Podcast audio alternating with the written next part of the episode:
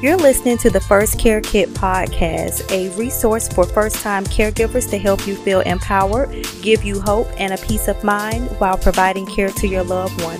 For free resources, please head over to firstcarekit.com. Hello, everyone, and welcome to the First Care Kit. My name is Nurse Tish, the caregiver's caregiver.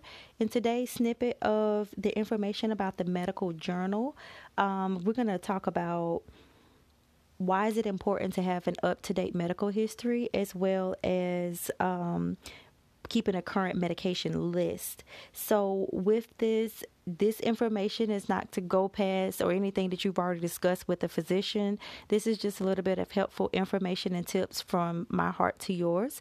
So, if you want to get your full copy of the medical journal to help you stay organized as a caregiver, you can head over to firstcarekit.com. But we're going to jump right on in. So, why is it important to have an up to date medical history or to track your medical history. So, as a registered nurse, a lot of times we have individuals that will have come into the hospital or come into a doctor's office and they don't know what medications they're on, they don't know their medication allergies, or they can't recall the name of a medication or uh, that they've had an allergic reaction to. They don't know when they had surgery, they don't know the name of their pharmacy, they don't know their pharmacy's number.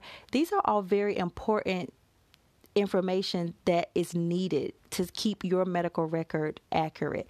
Because a lot of times your doctors will prescribe medications or maybe order some testing or m- may need to know how to further treat you or diagnose you based on your medical history. So, we have a medical journal that helps you organize everything from your doctor's information, telephone number, address, fax number, your pharmacy information, your dentist information, insurance information, immunizations, your um, medication list, vital signs, it's a whole slew of information that can be accurately documented in the medical journal um, by the First Care Kit to help you as a caregiver and the loved one to stay organized. So, quickly, what happens if something isn't kept up to date? This is just a quick example. Say, for instance, your loved one had a pacemaker put in, let's say, three years ago,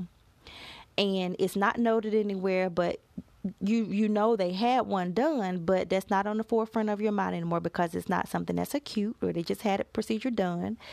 But you go to a doctor because they're having back pain, and a doctor says, you know what, I want to go ahead and order an MRI um, to further evaluate, see if they have a herniated disc or something like that. You're like, okay, well, you can't have an MRI if you have a pacemaker, but if that's not noted and the doctor isn't aware, a lot of times you'll get there and they may be like, oh, we have to reschedule this, or you can't have this. It, it can delay treatment, or in worst case, case scenario, it could damage the pacemaker because MRI is a huge magnet, very powerful magnet that can basically pull any piece of metal out of your body. Do nobody wants to have that happen, right? So that's just a quick example. Another quick example your doctor may want to prescribe you a medication for an infection, but you're allergic to sulfa antibiotics like Bactrim, and they want to prescribe you Bactrim, but you're like, I'm allergic to antibiotic, but I'm not sure which one it is, or um, my husband or my mom is allergic to one, but they can't remember, and you say, okay, well, just go ahead and take it but then they take it and they break out in hives or they have an allergic reaction with GI upset or something like that.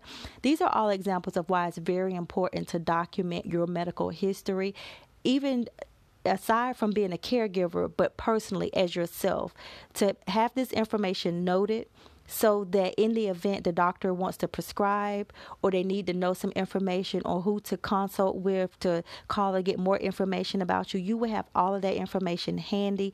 This can be tracked to be taken with appointment. You can even take notes on what was said at that appointment. So, if you want to get more information about it, you want to pick up a copy for yourself, you can head over to firstcarekit.com. I hope this has helped you out. Again, everybody's situation is unique. If you're ever in doubt, you need clarification. Um, this is not to diagnose. You can contact your personal family physician or um, your specialist that you may see, even if it's like a cardiologist or a neurologist. But I hope this has helped. Thank you so much for tuning in, and I will talk to you guys soon. Thank you.